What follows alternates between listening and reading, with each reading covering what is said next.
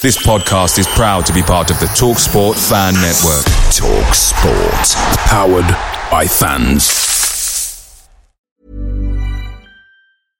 Imagine the softest sheets you've ever felt. Now imagine them getting even softer over time. That's what you'll feel with Boll and Branch's organic cotton sheets. In a recent customer survey, 96% replied that Bowl and Branch sheets get softer with every wash. Start getting your best night's sleep in these sheets that get softer and softer for years to come. Try their sheets with a 30-night guarantee. Plus, get 15% off your first order at bollandbranch.com. Code BUTTERY. Exclusions apply. See site for details.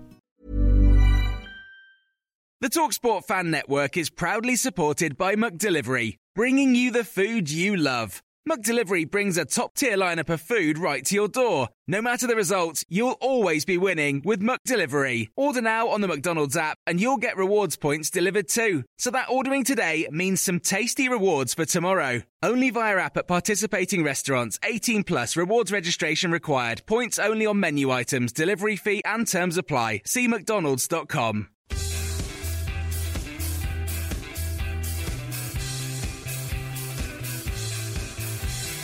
Hey up, it's the No Nay Never podcast with your host, Jamie Smith. Good evening and welcome to a special Wednesday night edition of the No Nay Never podcast. Apologies for the, the delay. We're starting two days and 20 minutes late rather than just 20 minutes late.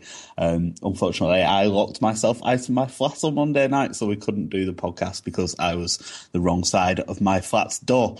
But hopefully, we'll have an extra special good show tonight to make up for it. Um, James Bird and Natalie Bromley are with me, and we we're also joined by Jim Knight from the We Are Going Up podcast. Jim is a Leicester fan, so we'll look ahead to Saturday's big game, which should be a title decider in the Championship. See Burnley win still back on as well, and we'll talk about how Leicester have slipped up a little bit. We're reeling them in at the top of the Championship, just three points behind now, and can go top of the league with a victory on Saturday in the early kick-off on Sky, of course, 12.15 kick-off at Turf Moor. Um, we'll start with you then, Jim. What's gone wrong for Leicester in the last couple of games? A couple of one-all draws. A bit scared of us catching you up, maybe? What's going on? Yeah, we're we're due a bottling session. I think we're just starting to kick in now. Uh, we started in January last year, but we've left it a bit late to try and not get promoted this year. Um, no, I think basically expectations were pretty high, um, given the fact that we haven't lost a game since uh, since mid December, and we still haven't. To be fair, if you look at it like that, you know, it's, it's only four draws in about our last 14, 15 games. I think 17, 18 unbeaten now. So there were two tough games. Yeovil kind of really gave it a go and very nearly beat us, were it not for a Chris Wood, Kasper Schmeichel tag team effort at the very end yesterday. Um, and I went to the Blackburn game away, and they gave as good as we got, and we could have easily lost that game as well. So, you know, fortunate really to have two points out of those two games. Could realistically come away with uh, with none and been in real trouble for the title.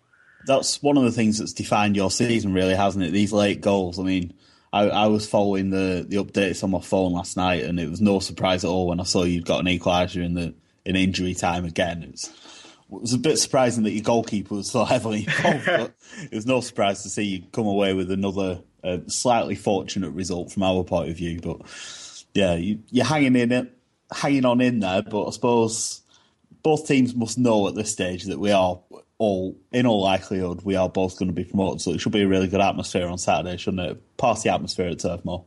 Fingers crossed, yeah. It's kind of a promotion party where both both teams are, are kind of looking forward to the Premier League next season.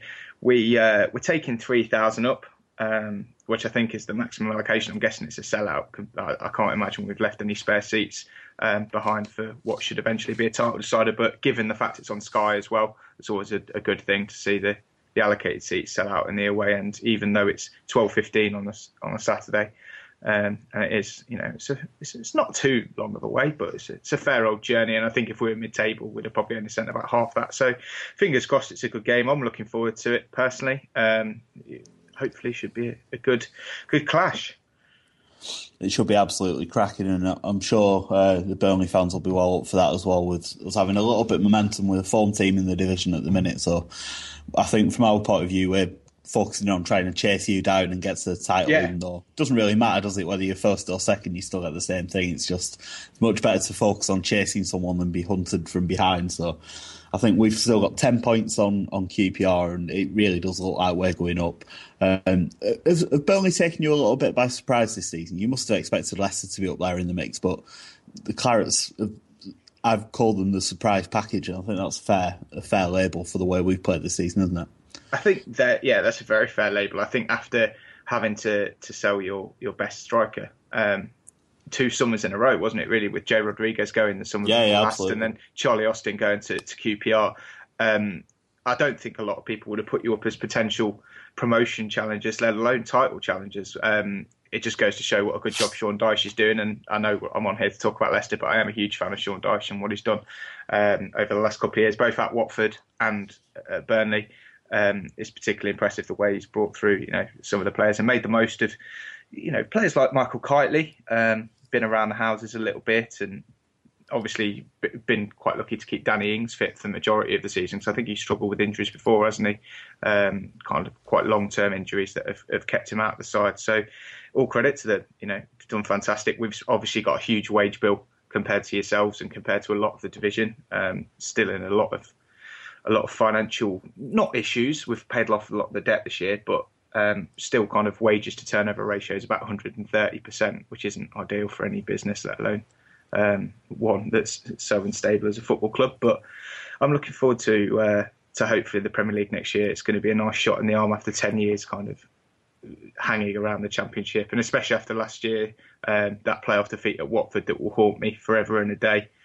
Um, it's it, it almost seemed like it wasn't going to happen. Um, after that, I kind of had written it off this season. I was just like, oh, we're going to be mentally shot. There's no way we're going to be able to put another challenge together. But fair play to Nigel Pearson. The board have stuck with him after what probably would have been enough to get most managers sacked. Um, the way that we capitulated from January onwards last year, and it's it, it's paid dividends. We've not signed a player um, for any money this year, as far as I'm aware. Um, we've trimmed the wage bill a lot, and he's done a fantastic job. So all credit to him.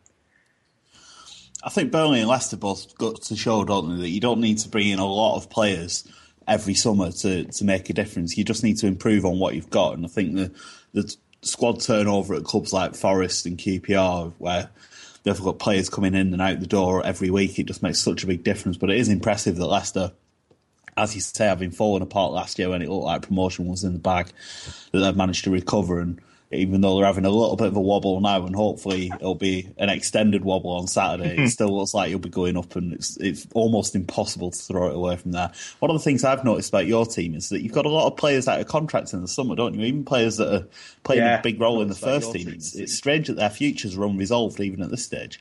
basically that's a, a- just a, a symptom of the club trying to be a bit more fiscally responsible. So the whole idea was that we wouldn't be offering new contracts to the likes of Kasper Schmeichel, uh, Wes Morgan, Paul Konchesky, um, a few of the big earners who, let's be honest, were, were on far too much money to begin with. A lot of them were Sven signings, which kind of brings with it a huge wage bill. Um, I think Paul Konchesky is probably still our top earner.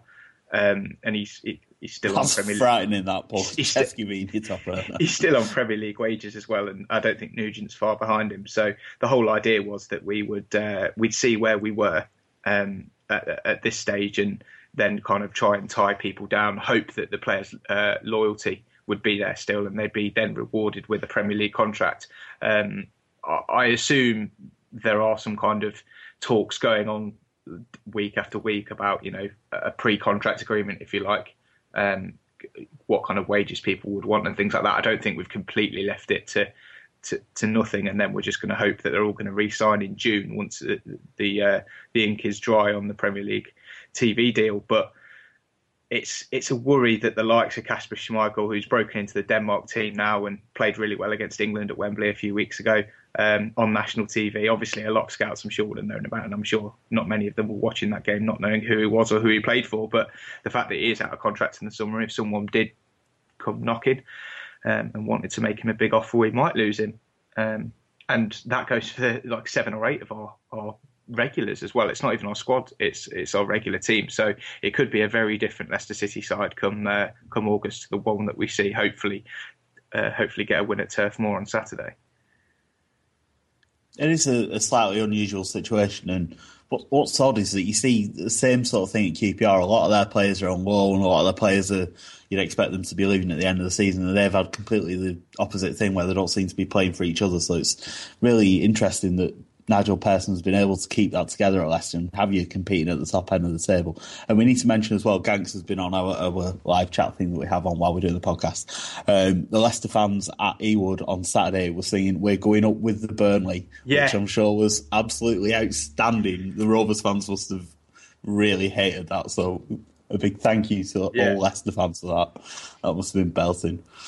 Oh, it was fantastic. Um, we we uh, we took a fair few to, to Blackburn as well, um, and it was a, it was a good atmosphere. Um, there weren't many there, home fans wise. I don't know if that's a regular thing, um, but uh, there was a lot of empty seats, which we made um, a, a few chants about. But it was, you know, it.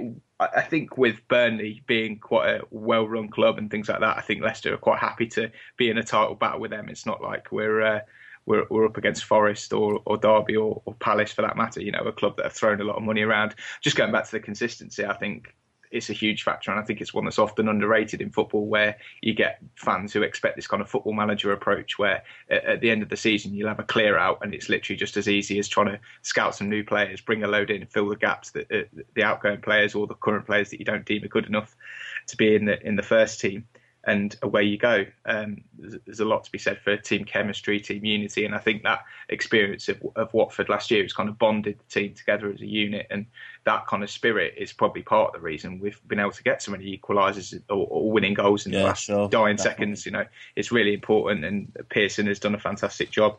Um, hopefully, he's rewarded with a new contract as well because his contract is up in the summer. Um, so if you know there was a, a big job come up elsewhere, he would obviously listen to offers as well.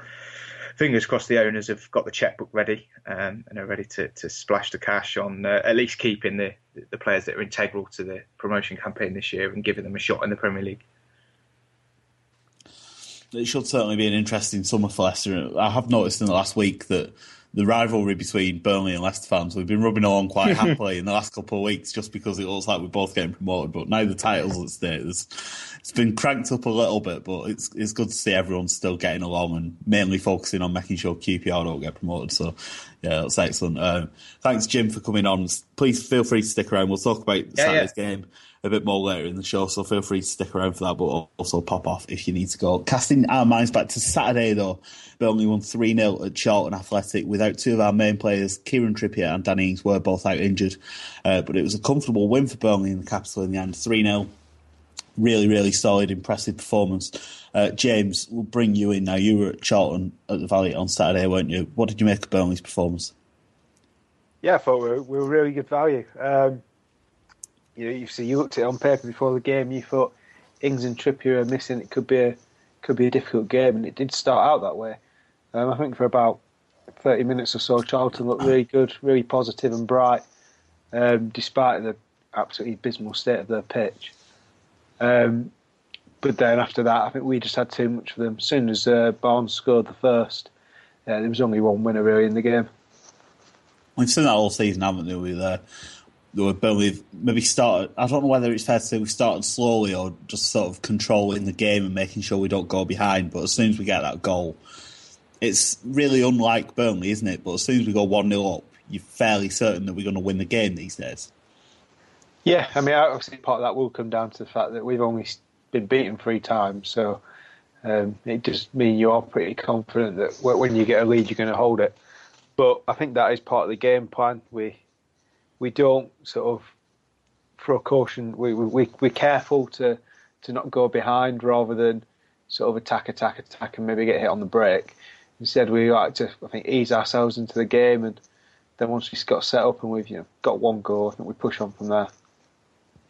It's it's very interesting to see, and um, the fact that Chris Baird came in and did such a good job with Trippier coming out, it was a signing that came from nowhere. Really, I mean, I wrote an article for the site talking about attackers and midfielders to replace Marney and Ings, but uh, we weren't really aware at that stage that Trippier was carrying an injury as well. So it was interesting that that Baird was able to come in straight into the side, and the two games he's played, we haven't conceded a goal.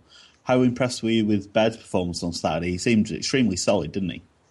Yeah, I mean, he, he didn't he didn't put a foot wrong all game really, and uh, obviously he doesn't really have the crossing ability that Trips has, but what he does has is having an absolutely amazing throwing. Um, I didn't know that he had that in, in his locker before the game, but um, the first time he took a throw, he absolutely lobbed it about 40 yards, and uh, this boy's got a decent throw on him. So he, he, does add something. I think you know you lose a little bit of what Trippier is about, but I think you gain a little bit in uh, in different areas. I think Baird, Baird's a very interesting signing as well. We'll talk about um, Dean Marney's suspension and what, what Sean Dyche will do to address that on Saturday's game, but I'm sure Baird in midfield will be one of the, the options that he's certainly considering. Uh, Natalie, you were at the Valley on Saturday as well, weren't you? What did you make of Burnley's performance? 3 0, it looks like a rout on paper, doesn't it? Yeah, I think in some respects it was. Um, I, I, really echoing everything that James said there, it was a very disciplined performance for me. I think, you know, we didn't start off that well and we sort of allowed them to attack us and allowed them to get quite a lot of possession. Um, but then you, you just saw the the shift in the players' mentality and they just up the levels a little bit and they just started um, just you know really trying to put the pressure on on the Charlton players. And Charlton just crumbled so quickly and, and the rest of the game it was probably one of the most one-sided games I've ever seen. Um, but I think and in some respects the, the game last night as well um, echoed this these last two games have really showed for me just how much fitter our players are than I think any squad that we've seen, and how much fitter they are than most of our division. Um, they just couldn't. Charlton players were just running around chasing shadows. They were absolutely shattered by about half time, and that was it. Was game over after that. It is incredible, isn't it, that we've yeah. got such a such a small squad, and yet the fitness levels are so high, even with two really important players. It's worth noting as well, Charlton are struggling down at the bottom of the league, but they had the new manager in, and in the three games since Jose Riga had taken over, they hadn't conceded a goal. So he had um, fixed their defence somewhat, and then we promptly, without arguably our two best players, stuck three past them. So can't underestimate that. And last night, as you were saying, Doncaster as well, 2 0 victory over them, and they'd taken 10 points from their last four yeah. games. So even though they're, again, down at the bottom, they've been playing quite well recently. So it's it's very positive that we've managed to to brush these sides aside really comfortably in the end, especially when Burnley teams of the past have, have crumbled in these sorts of matches, haven't they? When yeah, definitely. You, Doncaster turn up at the turf, they're towards the bottom of the league, we're near the top. You think guaranteed three points, Burnley lose. That's just how it always used to work. But it took us a while to get the first goal last night, didn't it? But as soon as we got that, again, completely in control. Yeah, it was again last night. I was trying getting home last night. I was trying to decide in my mind which was the most one-sided game, whether it was Charlton or, or last night. Um, again, there's such a nervousness around these games. I'm probably one of the worst people to watch a football game with because I'm just ridiculously nervous, honestly. And the people who sit around me just need medals for having me all season because I, I make people nervous. Um, and looking on paper, you know, you look at these games and you think, oh, you know, Leeds at home, then we had Charlton away, then Doncaster at home. You're like, oh yeah, nine points easy. But I wasn't. I was like, oh god, you know, we are usually so accommodating to sides that need to score away from home or strikers who need to, um, you know, they have a bit of dip in form and they need to score. It's like, yeah, come to Turf Moor. We'll we'll happily give you whatever you want, but that's just not our side at the moment. They've got a discipline and they've got a real professionalism about them, and they just get the job done. Um, and I same again last night. There were a, cu- a, couple of slight concerns, weren't there, with the, the Marney booking that we'll, we'll obviously come to mm. a little mm. bit later. But uh, Ashley Barnes went off with a bit of an injury as well. I think um, it was probably just a precaution that he went off injured, but with the, the squad is quite stretched already, isn't it? With only a couple of players out, so we, we really can't afford Barnes to be out as well as Ings because the news on Ings is quite vague, isn't it? But we're not expecting him to play a part on Saturday at least. No, apparently not. I, I think I don't know whether the vague news in terms of injuries is is a tactical manoeuvre from Dyche, and I wouldn't be surprised if it was really. Um, it's no great surprise. Everybody knows how small a squad we have, and, and why would you say, you know, why would you let Leeds know three days before our game that Ings was going to be out?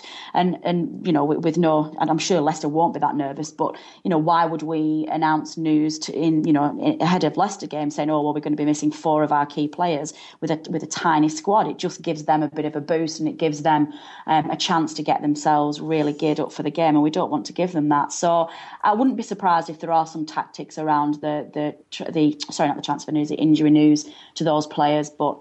I have heard a few rumblings that Trippier is going to be back on Saturday, but I don't know whether that's really praying or whether it's just Chinese whispers.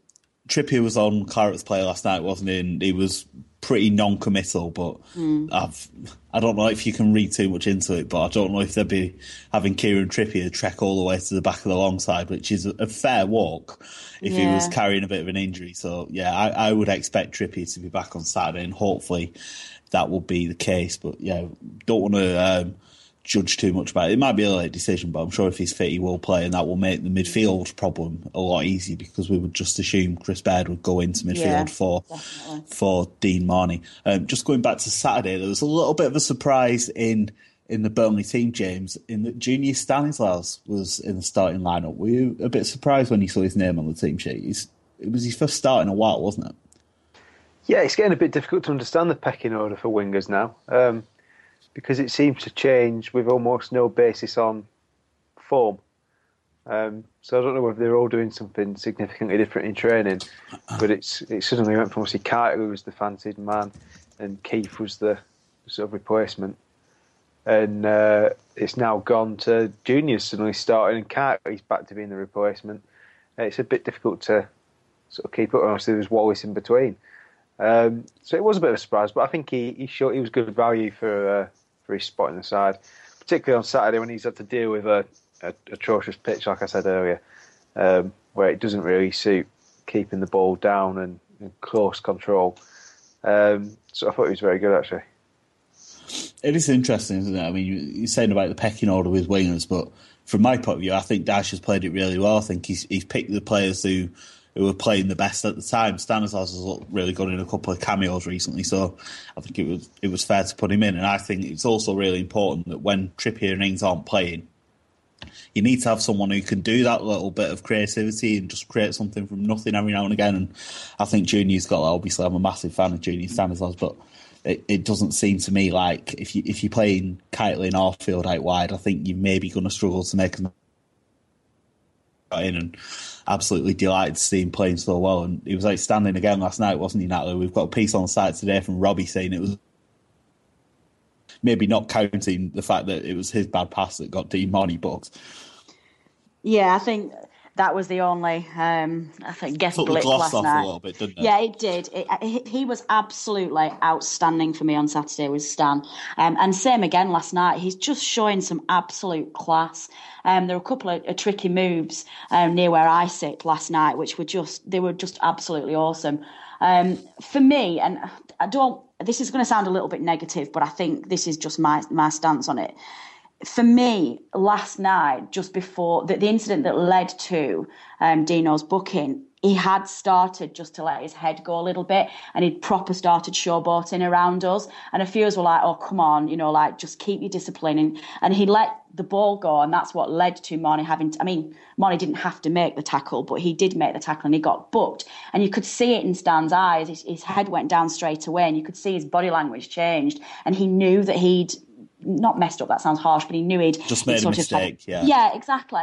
And that for me seemed quite out of character for um, our side, and I did wonder whether that's one of the reasons why Stan hasn't played a more prominent role in the side because that's it just doesn't strike me that Dyche would tolerate that kind of behaviour. He just let his discipline go, started letting his ego get a little bit of the better of him, and it led to something that's let the team down. And I, I just wonder whether that's been a, factor in his role. I think that is fair, and I, I think that Sean Dyche is big on framework, isn't he? It's one of his mm. favourite words. He's always talking about the framework, and I think the fact Junior will support his fullback, but he's not great defensively, and he can switch off positionally sometimes yeah. as well. So, I mean, you're going to get a bit of extra creativity and a bit of spark, and you might score from nothing occasionally, but you're also risking you defensively. You're not going to be as as solid. So, yeah, I think it is, it's with the smooth. I think we stand as isn't it? Yeah, I think uh, it'd be interesting to see what you guys think of this as well. Maybe I'm being a bit unduly harsh here, but out of all of our squad, he's the one player that just doesn't strike me as being a team player. And he never has done. He's, he's, he's almost got that Chris Eagles' mentality, where he's he's very much his own flair and his own creativity, and he wants to shine and he wants to be the star. And I just saw a few glimpses of that last night. Guy, obviously, you know, interesting to see what you guys think, whether you think the same thing. But that's how I, what bracket I've put him in recently. I think. I, I don't think it's really unfair what you're saying there, Natalie. I mean, I think um, all creative players, I think, have that to an extent. I think you need the it's it's the it's the old fine line, isn't it, between confidence and arrogance? And yeah it's easy to cross over, and it sounds like maybe that's what happened to Junior last night. He probably got a bit carried away. Not yeah. long after, wasn't long after he'd scored his goal, which was really nicely taken, finished. But yeah, maybe he just got a little bit carried away, and I think the crowd were doing the Olays and stuff as well. Yeah. It's probably quite easy for him to get carried away, and he'll be obviously delighted that he's back in the team. So he just wants to make a good impression, and he's he's unfortunately made a mistake, and that's just what happens. But I think when whenever you see not that I'm comparing junior Stanislas to players like Ronaldo and Messi, but players at that level that trust themselves to to have the abilities to do these things out of nowhere, they take the risks, and it is like Chris Eagles that they will try things sometimes and they'll look stupid because they won't always come off. But I think with players like Stanislas, you have to accept that that's going to happen sometimes, and hopefully you get more positives out of him than negatives. James, just come to you on that. What do you make of Natalie's assessment of, of Junior Stanislas? Oh yeah, I think it's hard to hard to argue that you know while he's a player who's got a bit of magic, um, he just seemed to to lack maybe a bit more in the, the teamwork aspects that Dyche is so keen on. I think it, you, you saw it a lot of Birmingham. He came on, and one minute he'd be getting stuck in for a challenge, and the next minute he'd be ducking out of a header, and uh, he just doesn't seem to have that that consistency that everyone else does maybe he's not quite as relentless as everyone else is, which obviously is a, a favourite word of Dyche's these days. I think that's fair. Uh, Adams just mentioned as well that he's, he's he did some post match press and he was talking about how he's learned a lot about how to play in a in a team environment and he's learned a lot about playing for the team. So I'm sure he'll been especially disappointed to have uh, sort of indirectly um, caused the Marney booking. I'm sure uh, Marney will accept that he met the challenge as well, so it's partly his fault. We've got some comments on this as well, actually. Um, Jack says looked genuinely gutted when he was booked, and it was the same again at full time. Obviously, the suspension's been coming for a while, so hopefully there's a there's a plan in place. Junie's comments, by the way, were at times it has been frustrating on a personal level, but I think I've learned a lot this season, a lot to do with team ethic. I think the team has been fantastic this season, and it has made me stronger. Um, obviously, Junior is playing for a contract at the minute, which we often see from players when they come towards the end of the season, but yeah, I think that all fits. Um, Paul says Dean Marney looked like Gazza at the World Cup when he looked so disappointed that he knew he was going to miss the next two games. Uh, Daiquiri says three defenders could have got to it before Marney made that challenge, so he didn't really need to make the tackle. Uh, Paul points out Marney will be back for the last six games anyway. Lots, lots, lots of comments on on, um, on this. Uh, just being told that Kieran Trippier on Clarets player was saying no, no, no, no, no, no, no, no when he found out that Dean Marney was going to get booked. I'm, I'm gutted I missed that. Actually, I'm sure Trippier was absolutely excellent on Clarets player. Uh, but yeah, Dean Marney's going to be out for the next two games, including the Leicester game, which is it's a sign, isn't it, of of how important Dean Marney's become to Burnley in the last few seasons. That we talk about him missing these games, and we're like, oh God, what are we going to do? We don't have Dean Marney. James, dare I even ask you what your solution to this midfield problem will be? Well, what I'd say first is you're saying obviously Dean Marney's been a big miss, important player of the last couple of seasons. Pretty sure last season you actually blamed him for Chris McCann looking average. Um, I I wouldn't say I was blaming Marney. I, I don't think they were complementary as a partnership, not in the same way Marney and Jones are. No, no, McCann dragged him down. Uh, That's me being diplomatic. There's, there's, there's only there's only one person I think I'd slot in. Um, mean, no surprise to anyone. I'd, I'd put Brian Stock. He's been out for a little while injured, but um, but he has got quality. He's, he's a great passer of the ball, and uh, I think in a tight game like Leicester, I think we'll be looking more to, to passing the ball, trying to keep some more possession because um, if you can you control the control the game early on, um, and, and, you know get an early goal, then you can maybe win. And I think you've got a, got something to say about Stock as well. Yeah, the thing about Brian Stock is also. I would have Brian Stock up there. I think he's a very good looking man. Exactly. as um, I said on the podcast several months ago, and have never ever been able to forget it. So, Natalie, Brian Stock would make the team a lot more attractive, wouldn't he, if, if Brian Stock got in the side? really? I would have Brian How can you up there. Come to the he's a very girl good who'd say man. that and just like teaming up to get absolutely slated? I am not passing any comment on Brian Stock. If he goes in that squad on Saturday, I'm going to openly cry on the terraces. James, seriously, get over the man crush because I can't cope with the idea that Brian Stock's going to be in our midfield. He's, Seriously. he's a fantastic player. I, I Oh don't, my I, like, days. like Jamie, I'm not attracted to him physically. Just his, it's, uh, what appeals to me. But he's not though. Where, have you got this from? He's, he's Burnley's answer to Andreas P- uh, Pirlo. That's it's, it's obvious. Oh my days. Those pinging diagonal balls, those square passes. Can't go better. Yeah. Okay. The thing with Stock for me is that obviously he, hasn't played for a long time, so he's probably not going to be fit, is he? So just putting aside your obsession with Brian Stock to one side, what, what do you think Sean Dyche's plans are going to be for, for Saturday? Um, if if Trippier is fit, of course, would you agree Baird into midfield is the obvious answer? I don't know because I've never seen him play midfield. To be honest, um, just as long as it's not Edgar. Because if it's Edgar, I think I'm going to say Dyche out. Anyone but Regardless, we're, we're getting promoted. I don't care if you play Edgar in the midfield. You don't deserve to be a football manager. Well, the thing is, the last time he did that was at Huddersfield, wasn't it? And Edgar was terrible. He was Burnley were terrible, and Absolutely. we lost. So, if if So- you do that again against what are currently the best team in the league, Jim, you won't be after Saturday, but currently best team in the league. I think you're just asking for trouble if you play David Edgar in midfield again.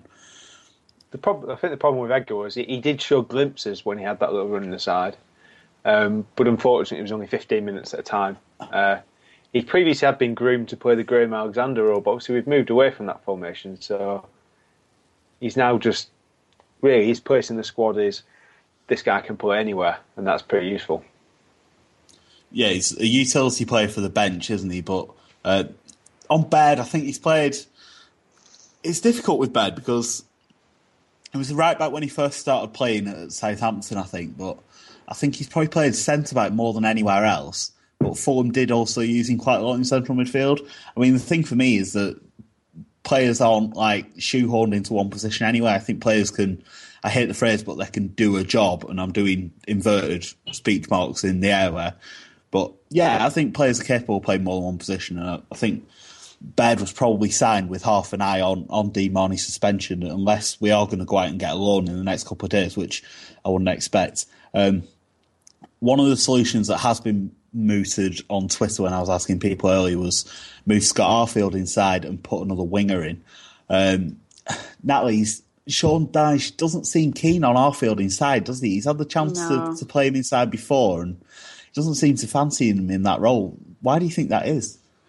I just, I just don't think he's that effective, to be honest. And I think Dyche recognises that we, we get the best out of Arfield in the role that he's playing at the moment, you know. And, and I just think, especially with Danny being injured, we, we're losing. We're losing the. what the hell was that? That was wildly inappropriate. I'm not sure what that was for. Please, please ignore whatever just happened and carry on. okay. Um, uh, I have lost my train of thought completely. What was I saying? Yes, Arfield, especially with Danny being injured, we need Arfield to create those chances and to get in those um, positions for us. So I just think it would be. I think if you put Arfield in the middle, I think you're kind of asking for a nil-nil draw. To be honest, I just don't. I can't see how that's going to work. It's interesting, isn't it? I mean, I look at Arfield and think energy. You think Dean Marney, he's got that drive, he's in the opposition's face and he stops them playing. Yeah. What's the nearest to that that we've got? And I think Arfield fits there, but he's not amazing on the ball. And yeah, I think we need him further up the pitch as well. So Yeah. when you've got him on the wing, he can put pressure on the opposition fullback. But Can just out of interest, I mean, the, the, I, I don't know because I've not seen him, but can Wallace play in the middle? I think Wallace played off the striker a couple of times, didn't he? But I've, Ross Wallace in midfield, I think Wallace is already a bit of a foul waiting to happen. I think if you put him in midfield, true. it'd just be kicking people all over the place. But yeah, again, he's Dyche seems to like Wallace. Like he's preferred Stanislas last couple of games, but Wallace is normally in Dyche's team, isn't he? He played a lot last season and he played at the start of this season before he got injured. So it'll be interesting. Um, if you are listening, please let us know what your what your thoughts would be for midfield. We are hoping Trippier will be fit to return, but um, yeah, waiting for news on that. So it's the big issue really looking ahead to Saturday's game, which is obviously absolutely massive, should be a title decider in the championship. But we've got that cushion, so we can afford to slip up. Um, James, you've been talking about how promotions basically sealed for a couple of weeks now, isn't it? And the last two wins, I suppose, have just confirmed that position for you.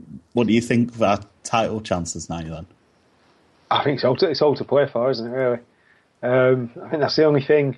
if you look at the bookmakers' odds now, it's the only thing you can get anything reasonable on.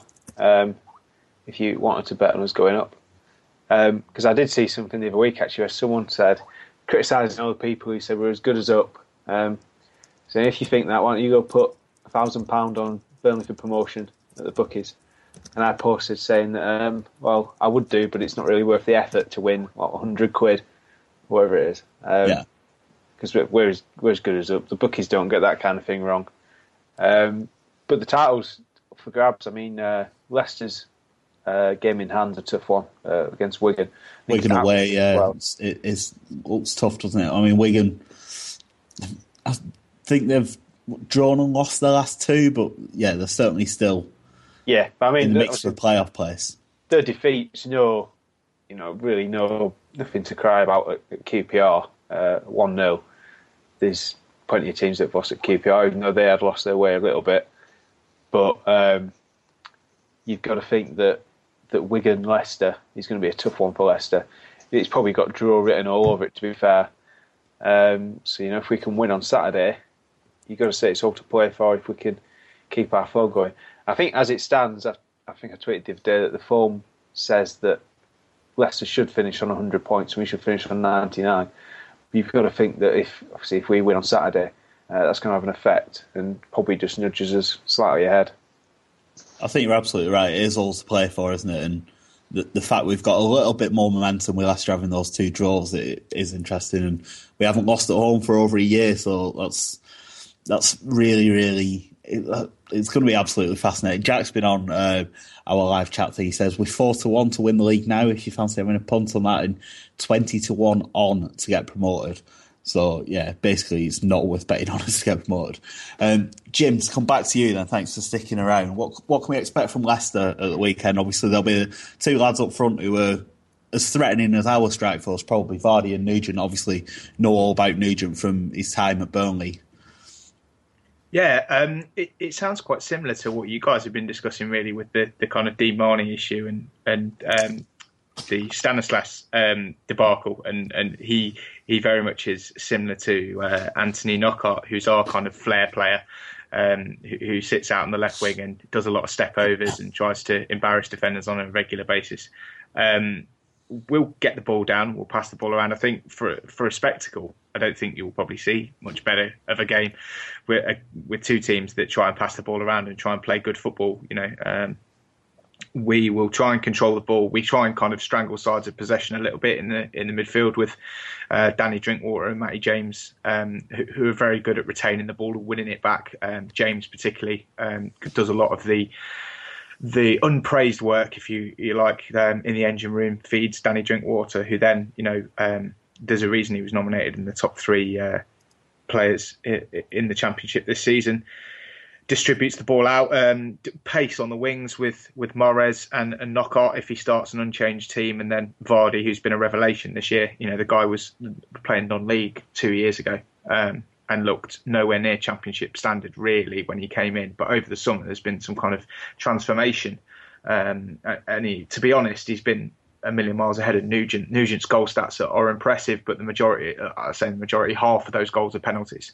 Um, so it's Vardy really that's kind of come on leaps and bounds and, and took up a lot of the goal scoring um, responsibility really. Um, the defence will probably change a little bit because Paul Konchesky I think is back from a suspension, um, and he will probably slot in in place of Jeff Schlupp who's been covering at left back, who isn't really a fullback but he's a kind of our utility player and slots in there on a regular basis when we need him.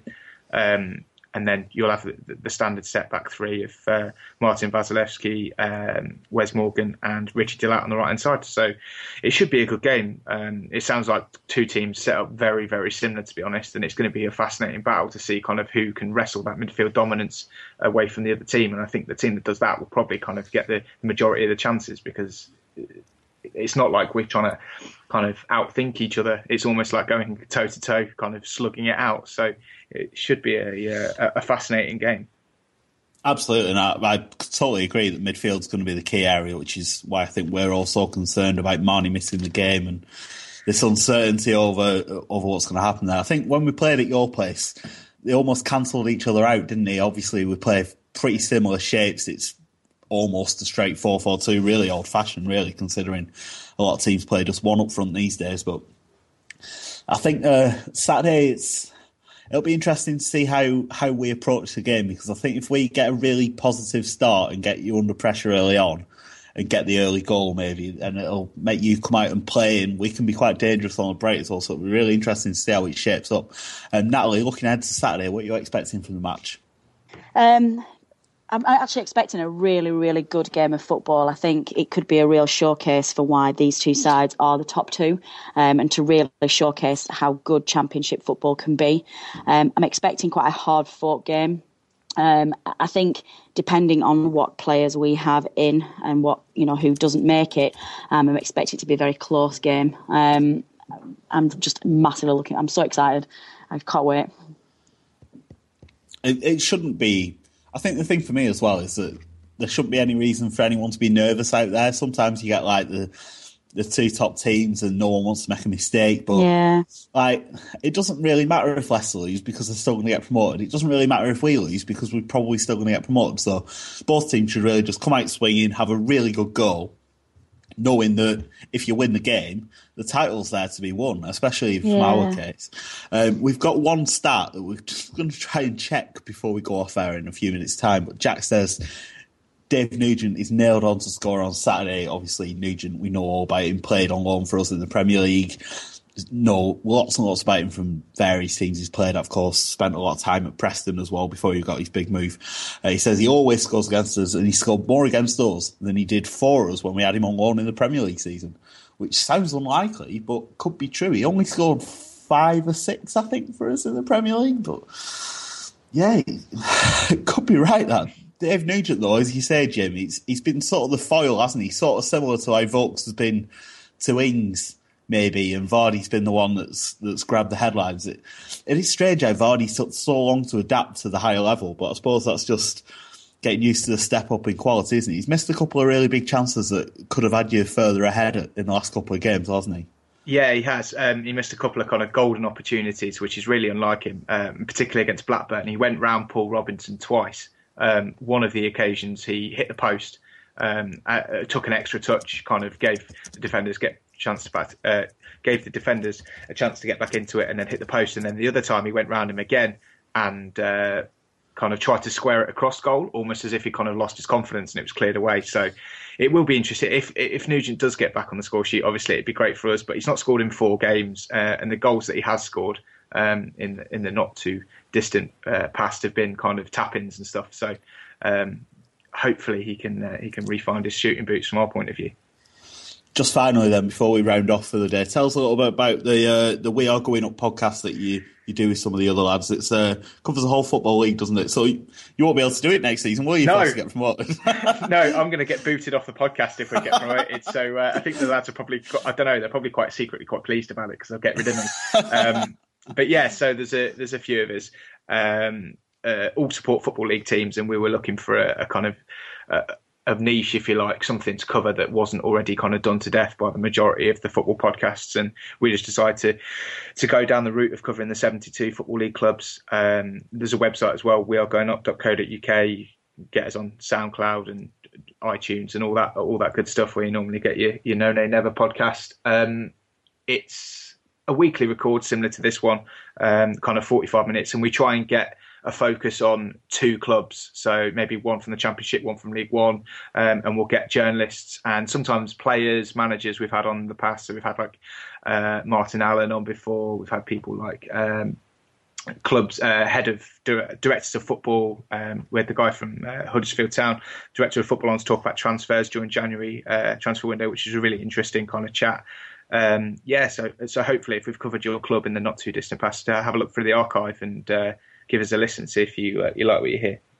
Yeah, you had on me on earlier in the season. Yes, yeah, we had made, you on for, you made for me Burnley. do a, a Sean Dyche uh, impersonation. Yeah, so I think I'm we're afraid... keeping that in the archives for the, uh, the end of the season highlight show, similar to Oh, uh, your your recording earlier. Absolutely cracking. Um, but I am going to make you do a Nigel Pearson impersonation just as a bit of revenge before we round off for the day. Well, it's really difficult because Pearson doesn't really uh, open his mouth when he talks, and he, he never sounds particularly happy. So you have to kind of restrict your mouth movement and, and kind of do it like that. But uh, that was a terrible impression. That's going to come back to haunt me. I know a million times over. But sod it. If we're even- getting promoted, I don't care. I wasn't even sure you were doing a, an impersonation. I was like, has he started? He's- Has he started? It's it's really difficult because obviously uh, he, he's really unhappy all the time. He even to you know, Leicester journalists who speak to him week in week out, and it's kind of like a cat and mouse thing between them trying to get him to sound happy and him deliberately trying to stop um, sounding pleased. Even when we spank someone like four 0 he'll be he'll be really kind of down to earth, and that's just the way he is. He's very kind of focused, and he doesn't let the players get uh, ideas above their station. So it's uh, it's a difficult one with Pearson. We have exactly the same with Dyche. Like he just, Yeah, exactly, It's just yeah. his voice. He just always seems furious, no matter what's happening. I think there's one picture of him in history where he's smiling, and it's it's just unsettling. Yeah. Sean Dyche with a smile. He just always looks very very angry. Thanks for joining us tonight. Anyway, Jim, No we'll just get a prediction off you then for Saturday's game before. Uh, Two one Leicester. Nugent score the winner. so that'll be you going on to win the title then. Yeah, fingers crossed. Excellent. Well, well. Good luck for Saturday, but not too much luck. And Yeah. hopefully, we'll meet you again in the Premier League, and we'll get you Fingers back on the crossed, yeah, podcast it will next season. Premier League away day, Turf Moor away next year. So we look forward to it. Should be absolutely cracking. Really, really excited for that. James, then prediction from you: Uh, Three one to Burnley. three one, three one. Bloody hell, Natalie. 2 1 Burnley. I'm going to set on the fence. I think it'll be a draw. Two all score draw. Everything's still to play for. Uh, but yeah, thanks for joining us tonight, everyone who's been listening. I think it's been a pretty good show. Thanks to Jim for coming on and Natalie and James as well. Uh, yeah, Wednesday night show tonight. Apologies for that. We will get back to normal service on Monday. Um, and None in Live, of course, will be on Saturday morning. I think Kevin will be running that probably from about noon if you're not going to get to Turf Moor. Thanks a lot for listening and good night. We will be back next week. You've been listening to the No Nay Never podcast. For more, visit nonaynever.net. And don't forget, follow us on Twitter at nonaynevernet. I would have Brian Stock up there. I think he's a very good looking man. Away days are great, but there's nothing quite like playing at home. The same goes for McDonald's. Maximize your home ground advantage with McDelivery. Order now on the McDonald's app. At participating restaurants, 18 plus serving times, delivery fee and terms apply. See McDonald's.com. Imagine the softest sheets you've ever felt. Now imagine them getting even softer over time. That's what you'll feel with Boll and Branch's organic cotton sheets. In a recent customer survey, 96% replied that Bowl and Branch sheets get softer with every wash. Start getting your best night's sleep in these sheets that get softer and softer for years to come. Try their sheets with a 30-night guarantee. Plus, get 15% off your first order at bollandbranch.com. Code BUTTERY. Exclusions apply. See site for details. This podcast is proud to be part of the TalkSport Fan Network. Talk Sport. Powered by fans.